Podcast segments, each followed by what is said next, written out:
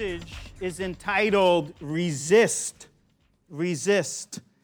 And that will make more sense as we go on. This is number 22 in our study of Nehemiah, a time for restoration. Sometimes we're in the book of Nehemiah, sometimes we're following the themes of Nehemiah in this. And we're going to start off by reading 1 Peter chapter 5 verse 8 through 9. And there's a handout where you can fill in the key main points. There, there's more points than just what's on there, but these are the main ones to help you remember.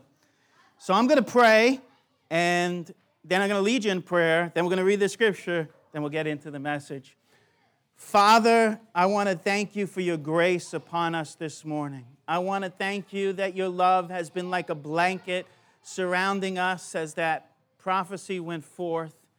Lord, continue to surround us with your love and let this be a Satan free zone in Jesus' name. We declare this place holy ground for your word to go forth, for our lives to be transformed, for our hearts to be changed. God, give me the words that you want me to share in your precious and holy name. Amen. Amen. Can I hear an amen? amen? All right, hands on our hearts, please. Pray this nice and loud. Dear Jesus, speak to my heart and change my life. In your precious name. Amen.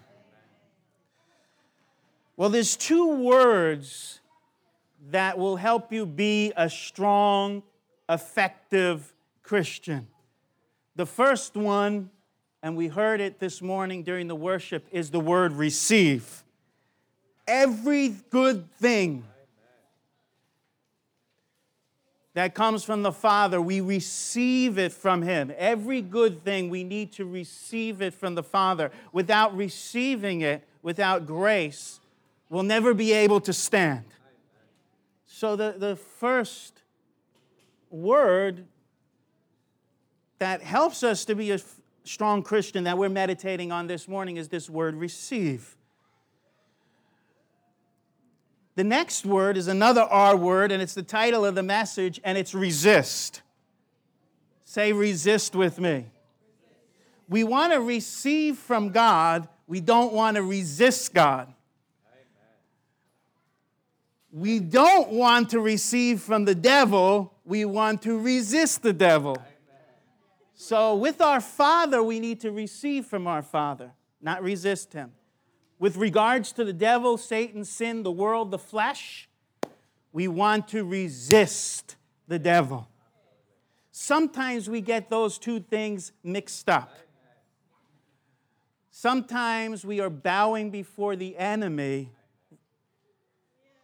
rather than standing up to him and standing against him. At other times, we are standing against God rather than submitting to Him. So, if we get that right, submission to God, receiving from Him, and resisting the devil, we will be strong. And today I'm going to focus specifically on resisting the devil. So here, 1 Peter chapter 5 verses 8 through 9, be of sober spirit be on the alert. Your adversary, the devil, prowls around like a roaring lion, seeking someone to devour, but resist him. Say, resist him. Firm in your faith, knowing, yeah, you can say that, firm in your faith. now you don't have to say the rest. But resist him firm in your faith, knowing that the same experiences of suffering are being accomplished by your brethren who are in the world. Could you imagine a security guard going to work drunk? He's not going to be a good security guard, is he? If he's not sober, he's not going to be able to stand guard and be alert. Here, Peter is teaching us and he's exhorting us to be sober, to have a sound mind, to be alert, watchful, like a security guard. Why? Because our adversary, the devil, prowls around like a roaring lion, seeking someone to devour. The theme this morning is God is faithful. Say the word faithful. faithful. God is faithful and has given you everything you need to resist temptation. God has given us everything we need to resist temptation. The devil tries to deceive believers and say, Oh, you're not perfect. You can't resist temptation. Uh, but that is not true. You can resist temptation, you can overcome. So, what should you do when you're tempted? What should you do when tempted? That's the question that we're going to be answering this morning. What should you do when tempted? In Nehemiah 6, which we're going to read soon, we see that Nehemiah's enemies are relentless in attacking God's people. Like a lion, they prowl around, seeking to divide, uh, seeking to divide, yeah, and seeking to devour Nehemiah and the remnant of rebuilders. However, through Scripture, God exposes the enemy's tactics and reveals how we should respond. And today I want to show you what you can practically do to overcome temptation. What can you practically do to overcome temptation? And it's summed up in one word, which we're using as our acrostic this morning resist. Say that with me resist. And we're going to look at the R, the E, the S, the I, the S, and the T. So, first, point one is this, and I'm going to get you to repeat the first word because that's the fill in there. R is remember. Say remember. remember. Remember who God is, who you are, what the Lord has done, and what He has commissioned you to do. Remember. And I'll start by reading 1 Corinthians 10 13 here. 1 Corinthians 10 13. No temptation has overtaken you, but such as is common to man. And God is faithful, who will not allow you to be tempted beyond what you are able, but with the temptation will provide the way of escape also, so that you will be able to endure it. So that's what the scripture says about temptation. In the military, they have a phrase called the fog of war. The fog of war. And it's about the fogginess and uncertainty that we go through in battle and warfare, or that an army goes through in battle and warfare. For those who like to play video games, sometimes the video games show this as a, a literal fog of places that you can't see where the enemy is operating and working. From the Wikipedia, it talks about the fog of war, and it says this The fog of war is the uncertainty in situational awareness experienced by participants in military operations. The term seeks to capture the uncertainty regarding one's own capability, adversary capability, and adversary intent during an engagement operation or campaign. Military forces try to reduce the fog of war through military intelligence and friendly force tracking systems. Now, you have your Bible. This is the greatest piece of intelligence there is. This word, this scripture, when understood by the revelation of the Holy Spirit, dispels the fog of war. And I want to also apply the fog of war uh, personally, in that when we're under attack, when the enemy is bringing to us temptation, it's easy for us to fall into a kind of fog where we forget who we are and we forget who God is. And we start to forget even the words that we have memorized because of the stress of it, because of the enemy's influence. And I want to uh, show you how to dispel that fog. And, and the first thing is through the scripture, and especially this point. Remember, remember who God is. God is faithful. Say that with me God is faithful. Remember who you are. He has made you righteous and holy in Him. You are not like the people of the world. Don't long for the normal life. You know, sometimes Christians will like, oh, I wish I have a normal life like some person over there. Or look at the wicked, they're prospering so much. Even David talks about that. Psalm 73. Is that a psalm of David? I'm just, or is that, uh, so we have in, in Psalm 73. This is Psalm of a- Asaph. Um, the wicked are prospering so much. What about me? And sometimes we can think that we are just like everyday people, but God has set us apart. We are not like the world. God deals with us differently because we are His children. And He's good to us. He's very good. Tov Meod. He's very good. So we need to remember who we are. Remember who you are. And this is like, even if you're public speaking, it's funny. You think you know what you're going to say, and then you get up in front of people when you public speak, and then all of a sudden it goes out of your mind. Have you ever had that happen to you?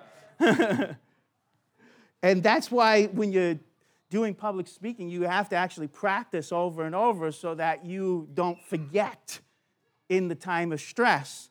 Now, think about the spiritual battle too. There are times of great stress. It's very easy under that stress to forget all the messages you've heard, all the teachings you've heard, even all the stuff you've received in your own quiet times.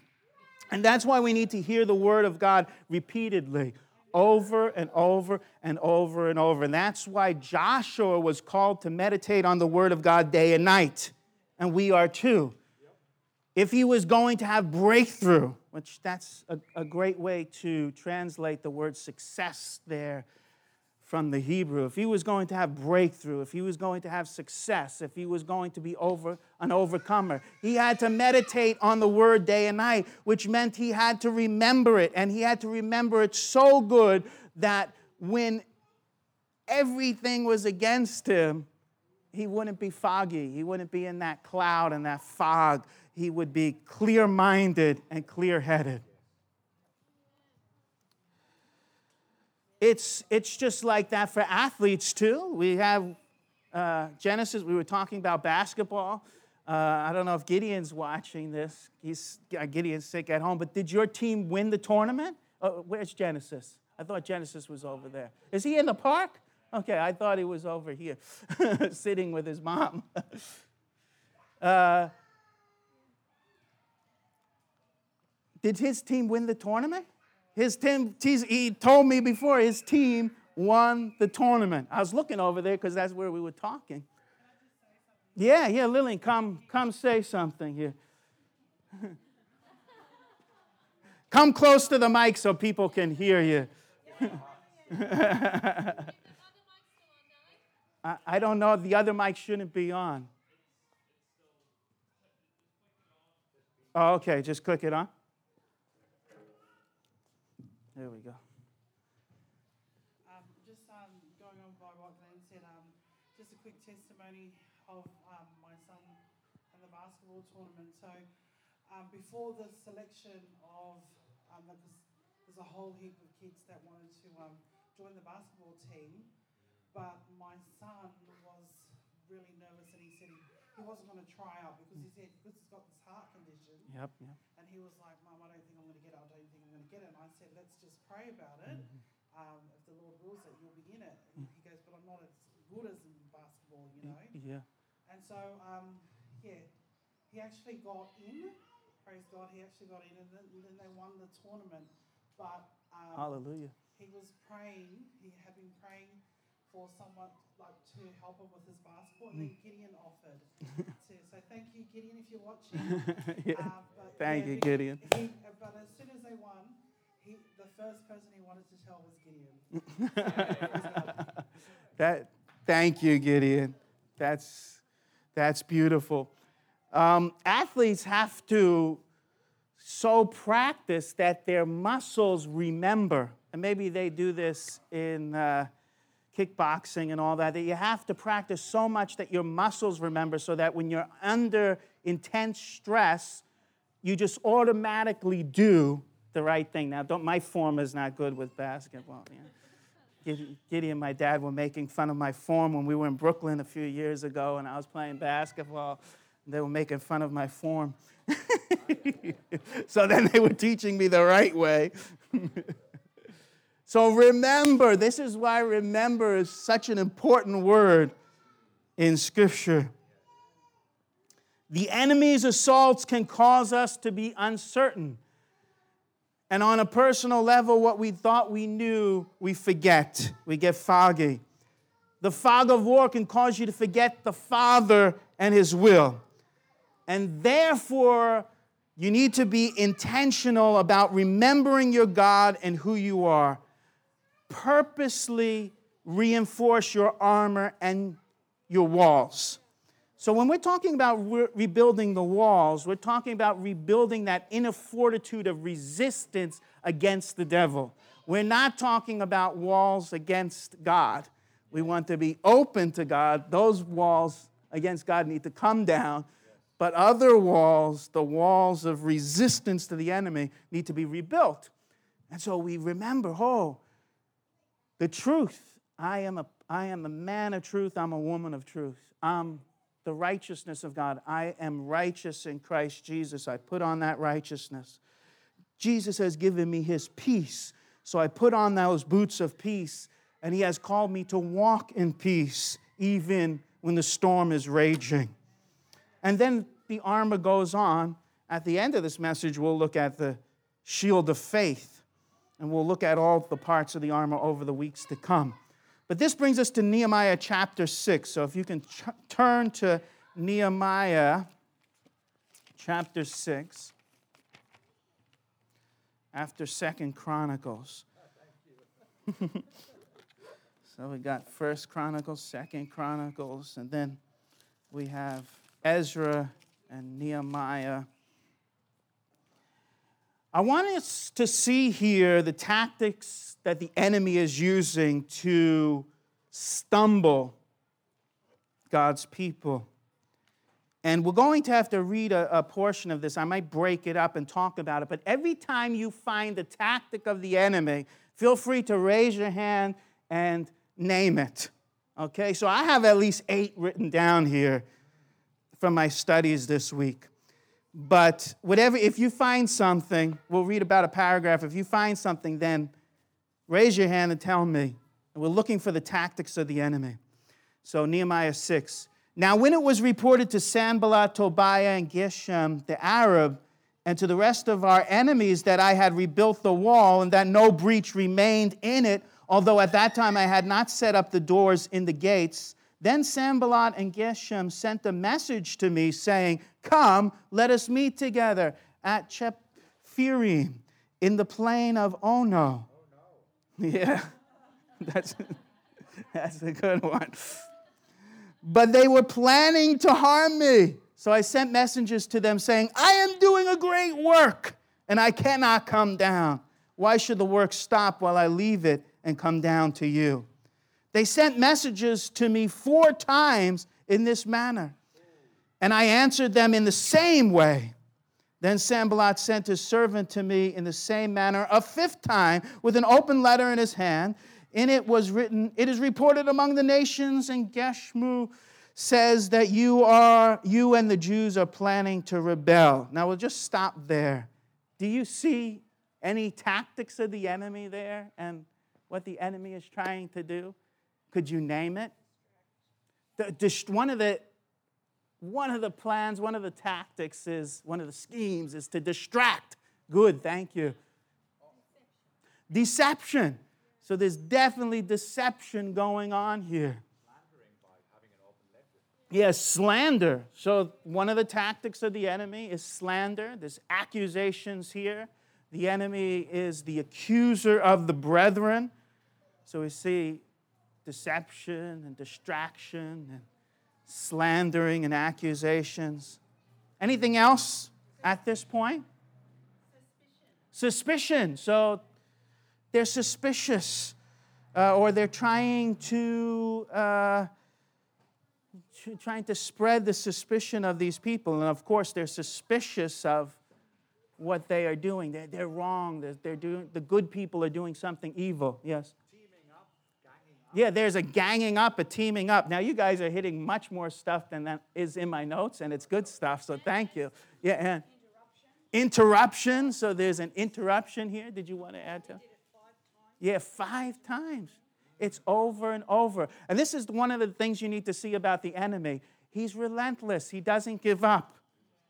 You know, like Pharaoh over and over. Moses said, Let my people go. Pharaoh said, No, no, no. Then he says, Yes, and then no. And then it's just going back and forth. But the thing is this the enemy repeats himself over and over, but God is always stronger than the enemy, and God will always outlast the enemy.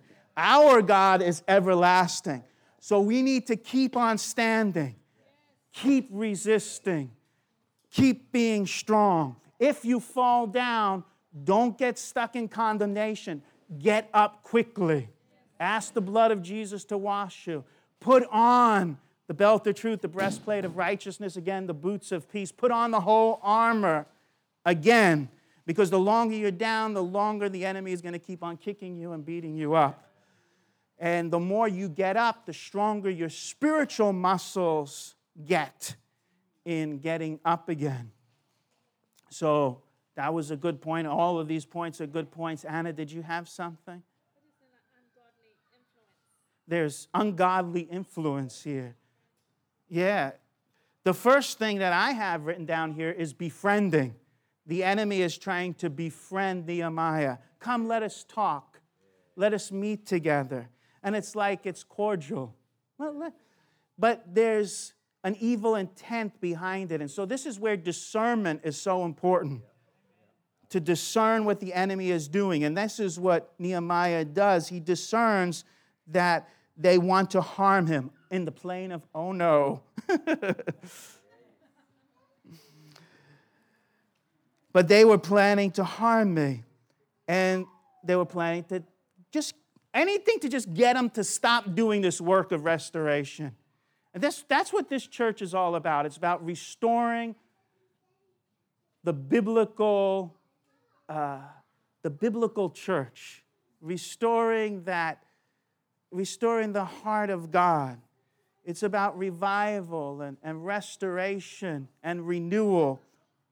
And we're here restoring what everything that we read in Scripture, we want to see it restored on the earth today. And we want to see the kingdom fully restored in power and glory. That's what this church is about. That's why we're here. And we are on that path. It's not like we're not there. We're on that path. And every, every week we should be making another step forward. Amen. We want to see God's kingdom advance. I like how Nehemiah responds here I am doing a great work. He sees the work he's doing as a great work.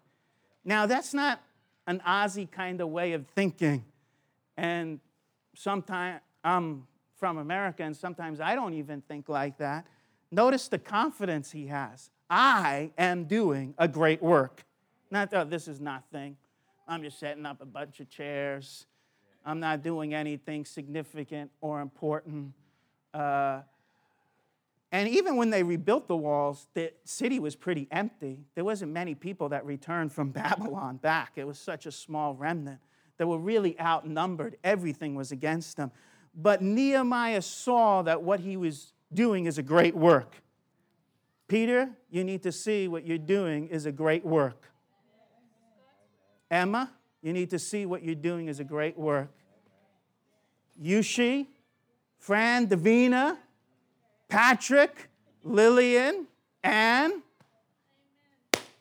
You are doing a great work. And I can say that about everybody. I don't want to leave anybody out. If you are on the path of righteousness, if your heart is longing for that restoration of God's kingdom and His church and His people, you are commissioned to a great work. Don't forget it. Anna, you're doing a great work. Gideon, you're doing a great work. Mandy out there with the kids, she's doing a great work. No, this is, oh, this is just a little thing. No, it isn't. In God's eyes, it is a great work. Reuben's going to be married soon. You're doing a great work. he who finds a wife finds a good thing and receives favor from the Lord. and we speak blessing on Reuben and his up and coming marriage and life and fruitfulness in Jesus' name. The enemy tries to belittle us. You're nothing. You're only preaching to a few people. Not, I don't see many people worshiping, raising their hands. All those type. You're not doing anything so important. The enemy tries to belittle us. Listen, if it's just two or three people in a prayer circle, that shakes the kingdom of darkness. And it probably shakes the kingdom of darkness more than a crowd praying. Because in a crowd, you got all sorts of people with all sorts of thoughts and, and things going in the heart that may not be uh, truly devoted to the Lord. But wonderful if we can get this, uh, was it, Suncorp Stadium filled with praying people, that would be wonderful. But more than the crowds, two or three praying together in His name, under His authority, with His heart, shakes the kingdom of darkness. It shakes the kingdom of darkness. And so the enemy is going to try to belittle what we do. He's going to try to be, befriend us, put his arm around us, try to get us off the wall. But Nehemiah says, I am doing a great work and I cannot come down. Now, in this message, I'm just being led by the Spirit. There's a lot of other points here. But I just feel that we should be here where we are right now talking about this. I am doing a great work and I cannot come down. Why should the work stop while I leave it and come down to you? So we see all these tactics. Another one that I wrote down, which goes along with what you've been saying is persistence. The enemy is persistent, he's repeating himself over and over. We see he's using persuasion, smooth talk. He's a smooth talker. The enemy often comes like an angel of light to try to deceive us, persuade us. Again, we need to remember remember God's commission over your life. And after the resurrection of Jesus, what the disciples forgot was who they were and what they were called to. So, because of the trauma of the crucifixion, they're shaking in fear. They have the door closed because of the Jews. They don't know what to do anymore. Jesus comes, he walks through their resistance, their wall. He walks through it and says to them, Peace be with you. Shalom. When we understand shalom, we know that's about completeness, wholeness, soundness, and that's what Jesus wants to bring to his disciples. Jesus rose from the dead, but his disciples did not know the power of his resurrection yet. And so they were fearful. And then Peter was very lost. And Jesus is trying to restore him, saying, Do you love me? Do you love me? Do you love me? Three times. And then Peter says, Yes, I love you.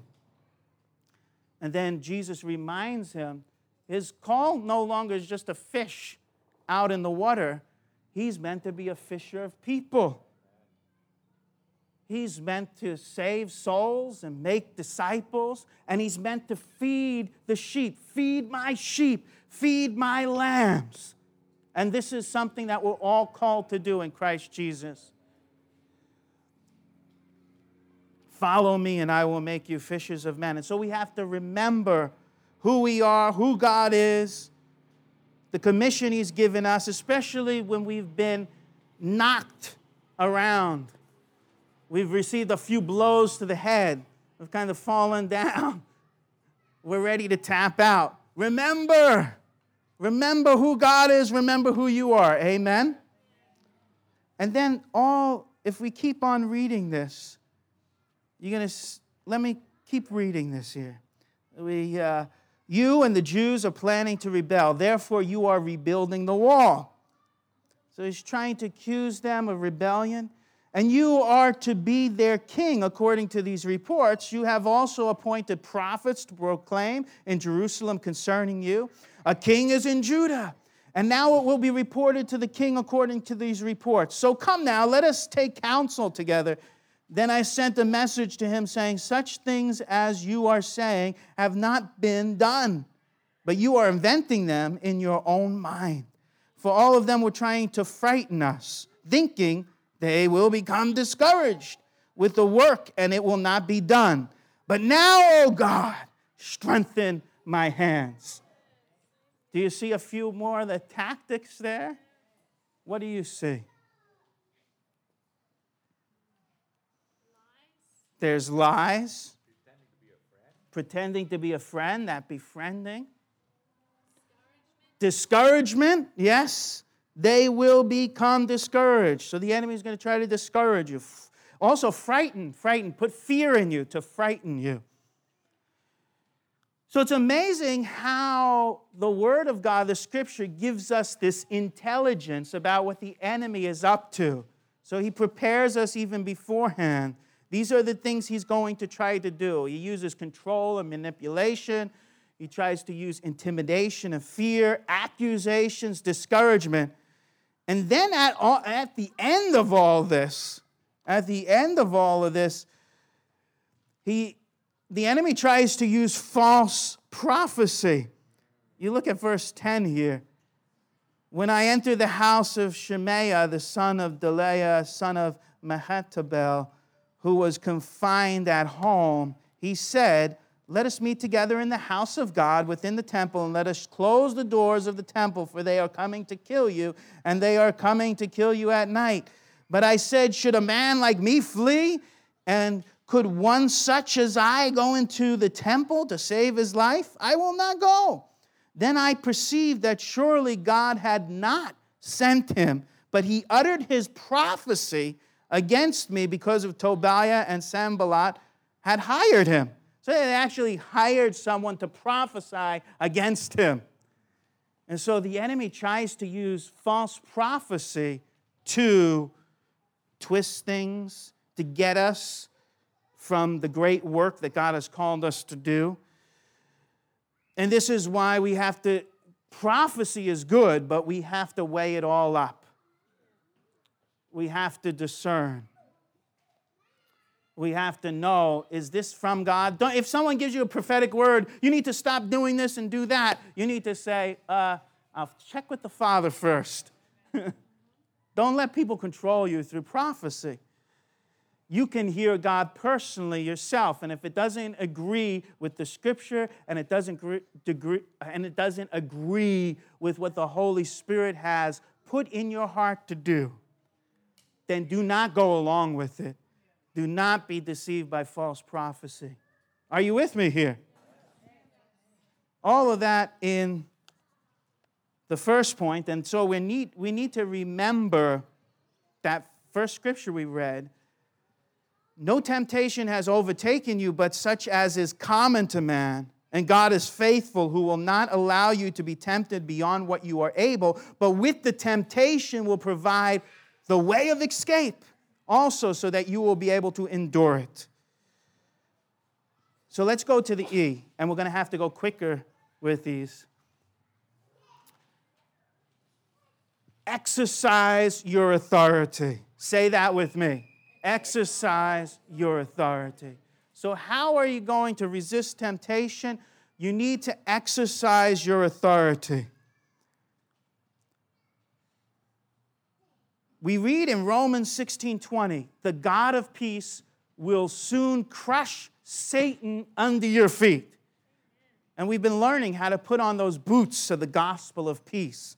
The God of peace will soon crush Satan under your feet. I like to put in shalom there. The God of shalom will soon crush Satan under your feet. The grace of our Lord Jesus be with you. Jesus, through his death and resurrection, has given you authority over every evil power. Look at Luke chapter 10, verse 18 through 19. And he said to them, I was watching Satan fall from heaven like lightning. I was watching Satan fall from heaven like lightning. This is Jesus speaking. Behold, I have given you authority to tread on serpents and scorpions and to oh, and, and over all the power of the enemy, and nothing will injure you. Nevertheless, do not rejoice in this, that the spirits are subject to you, but rejoice that your names are recorded in heaven. Now, when it's talking about serpents and scorpions, it's talking about demonic powers, evil forces, things that come to tempt us, spiritual things. But notice what Jesus says I have given you authority. So I want you to say with me, I have authority. And it says here authority to tread on serpents and scorpions and over all the power of the enemy. So there's, you, there's no power that Jesus has not given you authority over. Say all. It's all. I'm having you repeat it often because I'm wanting it to get in your heart. All the power of the enemy you have authority over, and nothing will injure you, nothing will harm you. He's speaking about our authority over demonic spirits, and demonic spirits come to tempt us.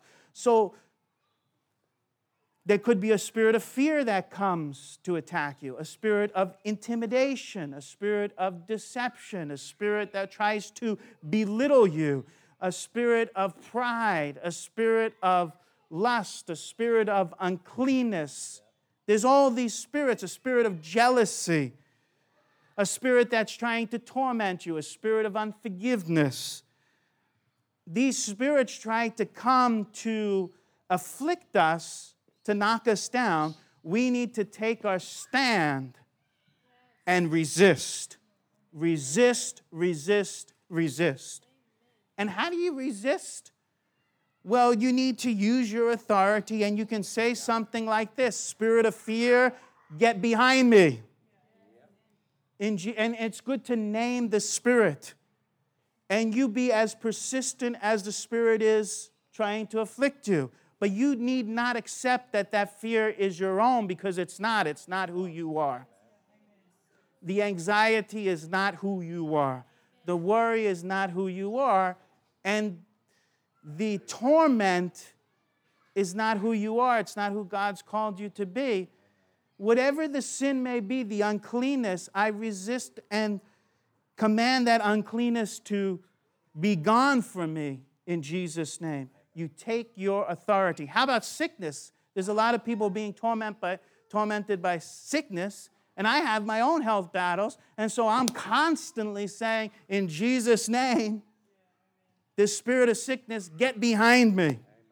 And Lord, I'm believing you to heal me and strengthen me today and renew me today. And so there is this constant battle, but Jesus has given us all authority. So exercise your authority. That's the E. Exercise your authority. Uh, putting on the boots of the gospel of peace means you know and you walk in your authority in Christ. So when you've put on those boots of the gospel of peace, which you're going to soon crush Satan, with, and you're crushing Satan with it even now because he has given you authority. When you put on those boots, you are putting on your authority. Don't leave home barefooted, spiritually speaking. you want those boots on, you want to go out with authority and strength. Since the enemy is relentless, you need to resist, resist, resist.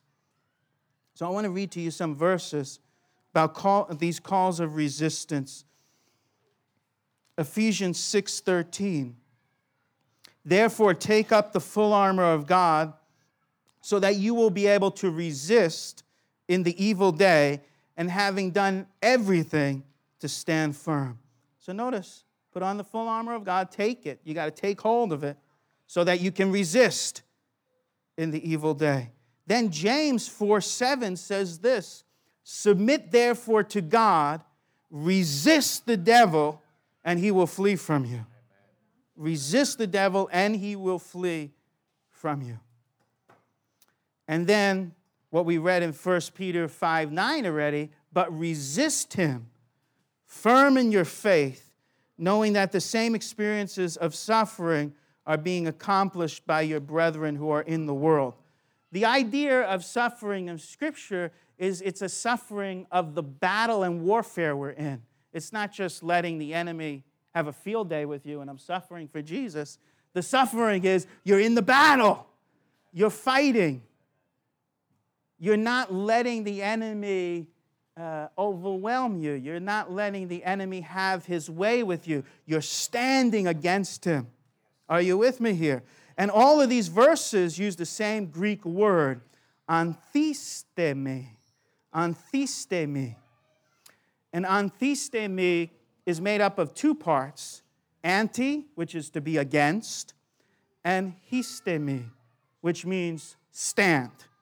So this word resist, it means to stand against. And uh, here in one of the uh, well known Bible dictionaries, the Louw and Nida, it says to resist by actively opposing pressure or power. So, this word means to resist by actively opposing pressure or power. It also means to set oneself against, to oppose, to weigh against, to outweigh, to hold one's ground, to refuse to yield. Are you getting the picture? So it's being strong and it's resisting and standing against and opposing the power that's coming against you. And I would say this too. There's the devil likes to use people and it's important, probably not to say to the people oh, the devil is using you because they don't understand that. But you need to discern that there's spirits that try to operate through people. Resist the spirit, but love the person. Pray for the person.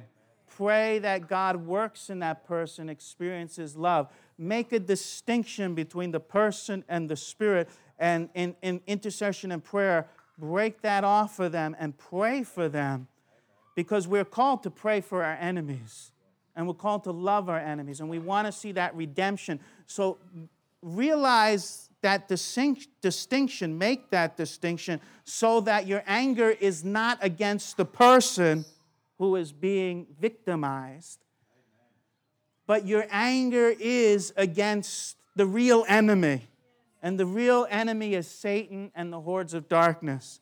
And you may have had a family member that has treated you wrong, abused you as a kid. Know, to, know that it was the enemy trying to use that person. You pray for that family member to be saved. You pray that God has mercy, delivers them, sets them free from that captivity. But resist the spirit, but love the person. But don't love the person in such a way that, oh, you submit to them and the evil. Not like that. You've got to be wise and discerning. I'm not going to allow anything to get me off of this wall. You understand that? And so I'm teaching you some wisdom or just reminding you of wisdom. yes. how we destroy the works of the devil? Yes. This is how we destroy the works of de- the devil someone does something evil to us, we do to them good in return. They show us anger and hostility. We then counteract that with mercy and grace. But knowing that this person is not operating in the right spirit, and knowing that we need to go into the secret place and pray for them, and even may need to recruit a few friends to pray for them too. You understand this? How about with regards to demonic visitations at night? Many people have these demonic visitations at night where they're paralyzed or scared. Well, you have authority in Jesus' name. Remember that the name of Jesus is above every other name. So use the name of Jesus and use your authority in Christ and know who you are. And in Jesus' name, get out of me or get away from me. Get out of my room, get out of my house It may not be that the demonic spirit's in you, but get away from me. Get away from this house. I just claim this house to be a Satan free zone, Amen. to be holy ground for the Lord. Do you see? Yes. Uh, yeah. What the Lord led me to do many years ago is we were getting a number of demonic attacks at night because the Satan doesn't like us being here doing the work of God, and we have had all sorts of strange things happen.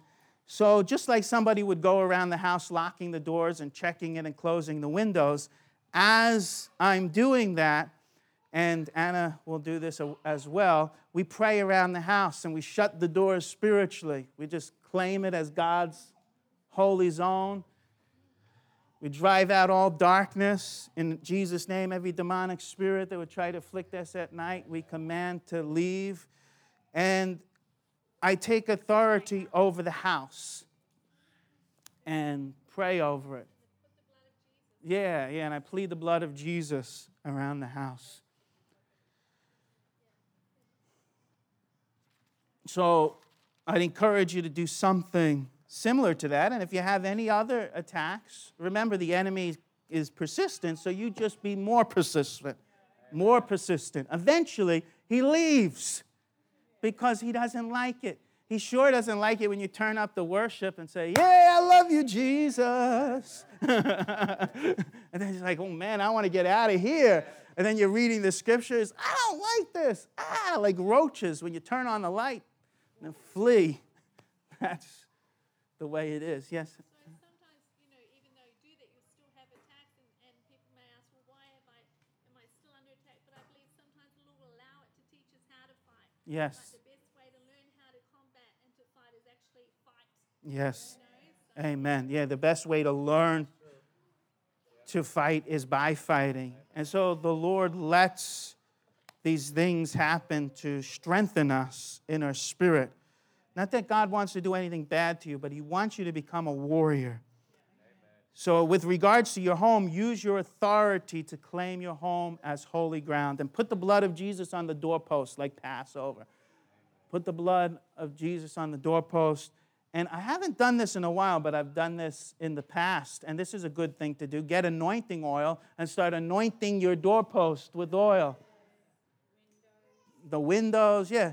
Start anointing it. Now, the anointing of the oil is symbolic of you praying. So that's why you're praying over it and you're, you're claiming this place as this is God's place. When people come to my house, Lord, let them experience your presence. Let this be a place of peace and shalom and righteousness. So you're taking back what the enemy has tried to steal. yeah, sanitizing. Three, now we're going to go quicker with these because the time is near the end. S, submit to God. Say, submit to God. And this comes from James 4 7, we just read. It says, Submit therefore to God. I'm just turning to announce. Submit therefore to God, resist the devil, and he will flee from you. So before you can resist the devil, you need to submit to God. You're not going to have any authority unless you're submitted to God. So always remember to submit yourself afresh to God. All of your authority over temptation is based on your submission to God. Our authority is delegated by God to us and is only powerful as we submit to God. So it's a good thing to pray something like this I submit my mind to you, Jesus. I submit my eyes to you. I submit my emotions to you. And let me say here Don't let your emotions or your hormones lead you, because they will always lead you astray. The Holy Spirit is your leader. And so I submit my emotions, I submit my desires, I submit my hands, my feet.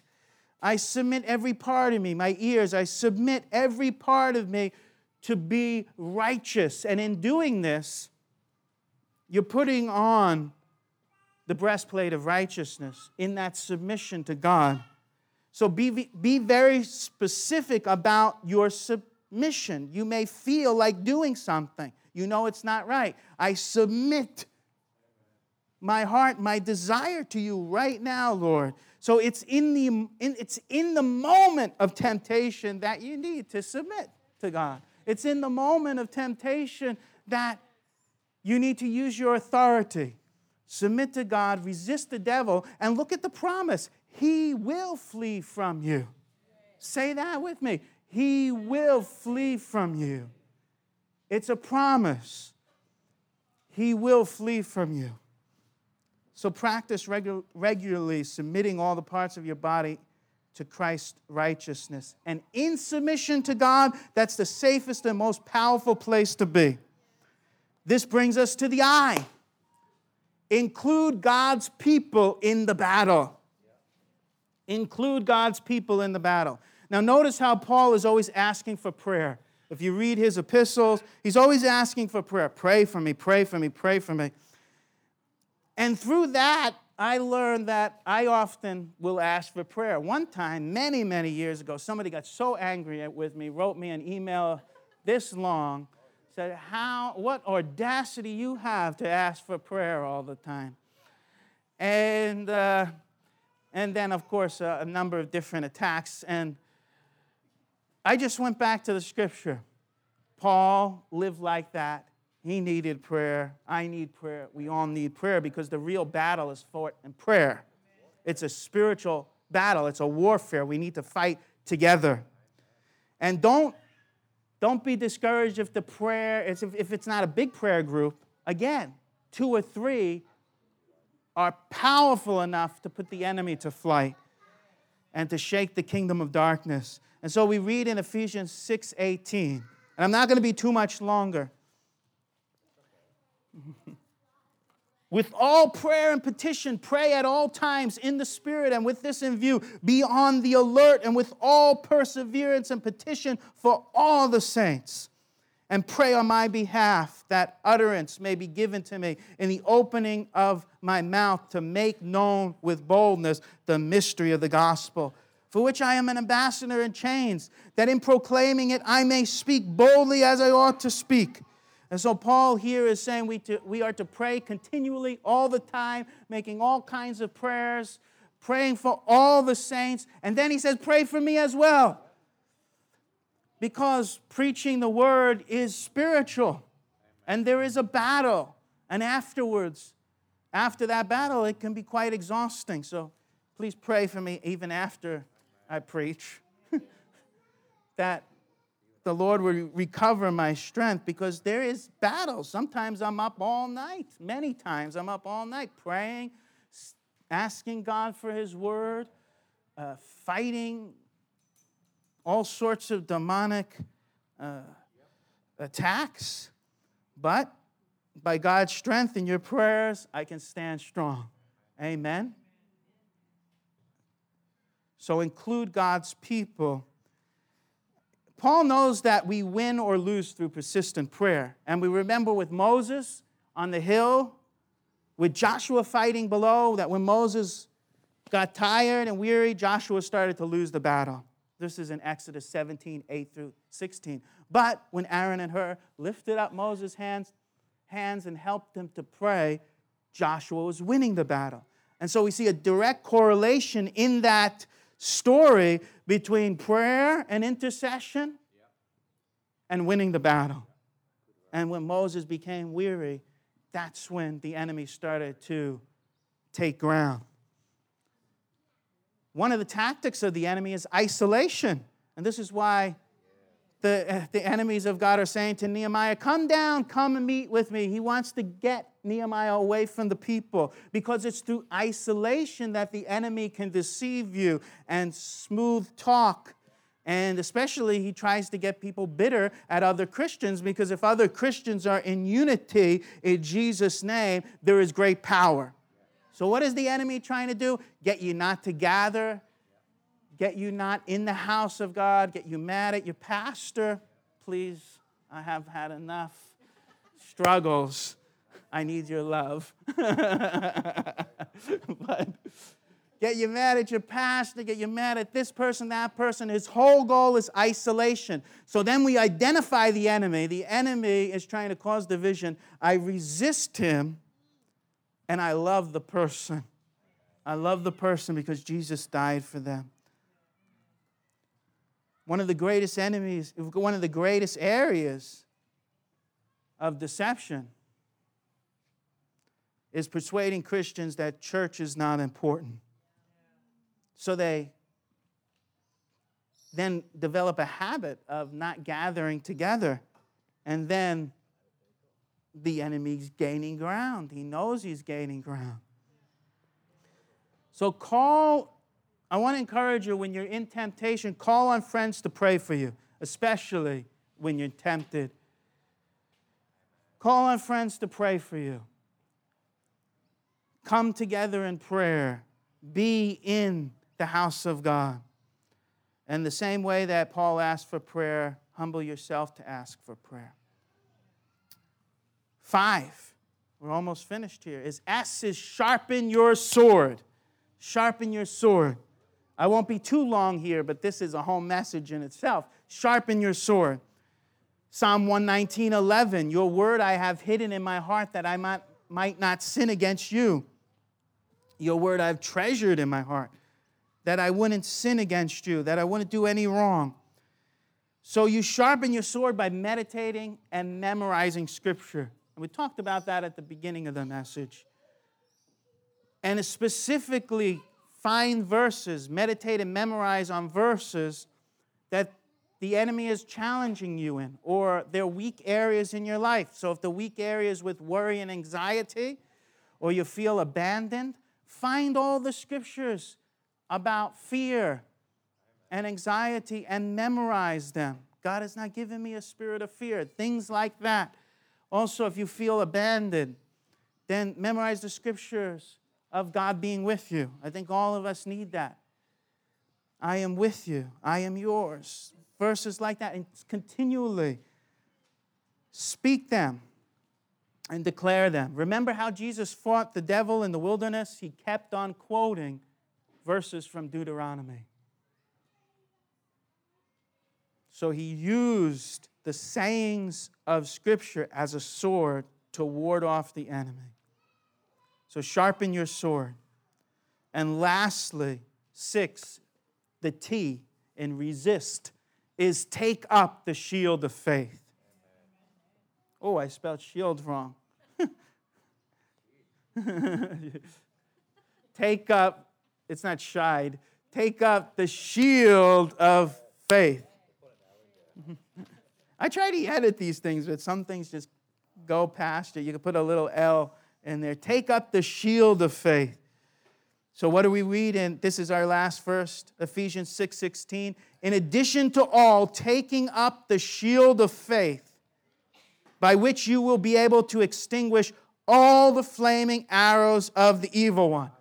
Notice throughout this message, there's been all spoken over and over all power, all authority, all the saints, all the time. And here again, in addition to all, say all, taking up the shield of faith with which you will be able to extinguish all the flaming arrows of the evil one. All those flaming all arrows. Every attack that we read about in Nehemiah chapter 6, every one that's aimed at us, we combat it through the shield of faith by putting our faith and trust in God and His Word and what He has done and what He is doing and what He will do. He will soon crush Satan under our feet. Faith is remembering what God has said and trusting in it. Amen. So let's all stand. Let's all stand. So as we stand, and I want to just review the R is remember. Remember who God is and the rest of it. And then E, exercise your authority. And the S is submit to God. The I, include God's people. The next S is sharpen your sword.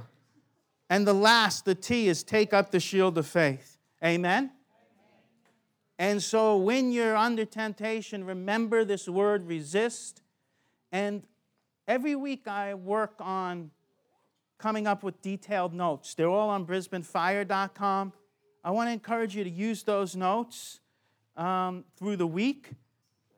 You can take a, a, day of a week and meditate on one point, but the notes are the reason why I do the notes is to give you some tools to help you throughout the week.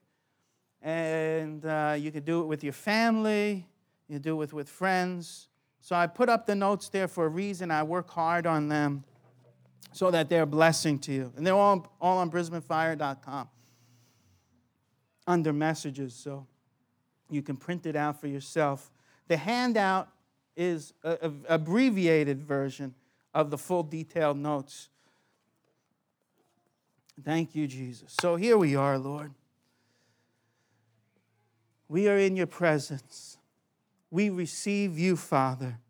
We receive your righteousness, your truth, your peace, your faith, your salvation, your word. We receive you. We receive that your spirit of prayer. We receive you, Lord, so that we can resist the devil. And we thank you that if we submit to you, God, and we resist the devil, he will flee from us. I pray for your people to be a powerful people, to remember who they are, to be strong in you. Just move, Father, move upon each one. Strengthen us renew us, restore us, make us like Nehemiah was I am doing a great work and I will not come down. Thank you for your grace. Hallelujah.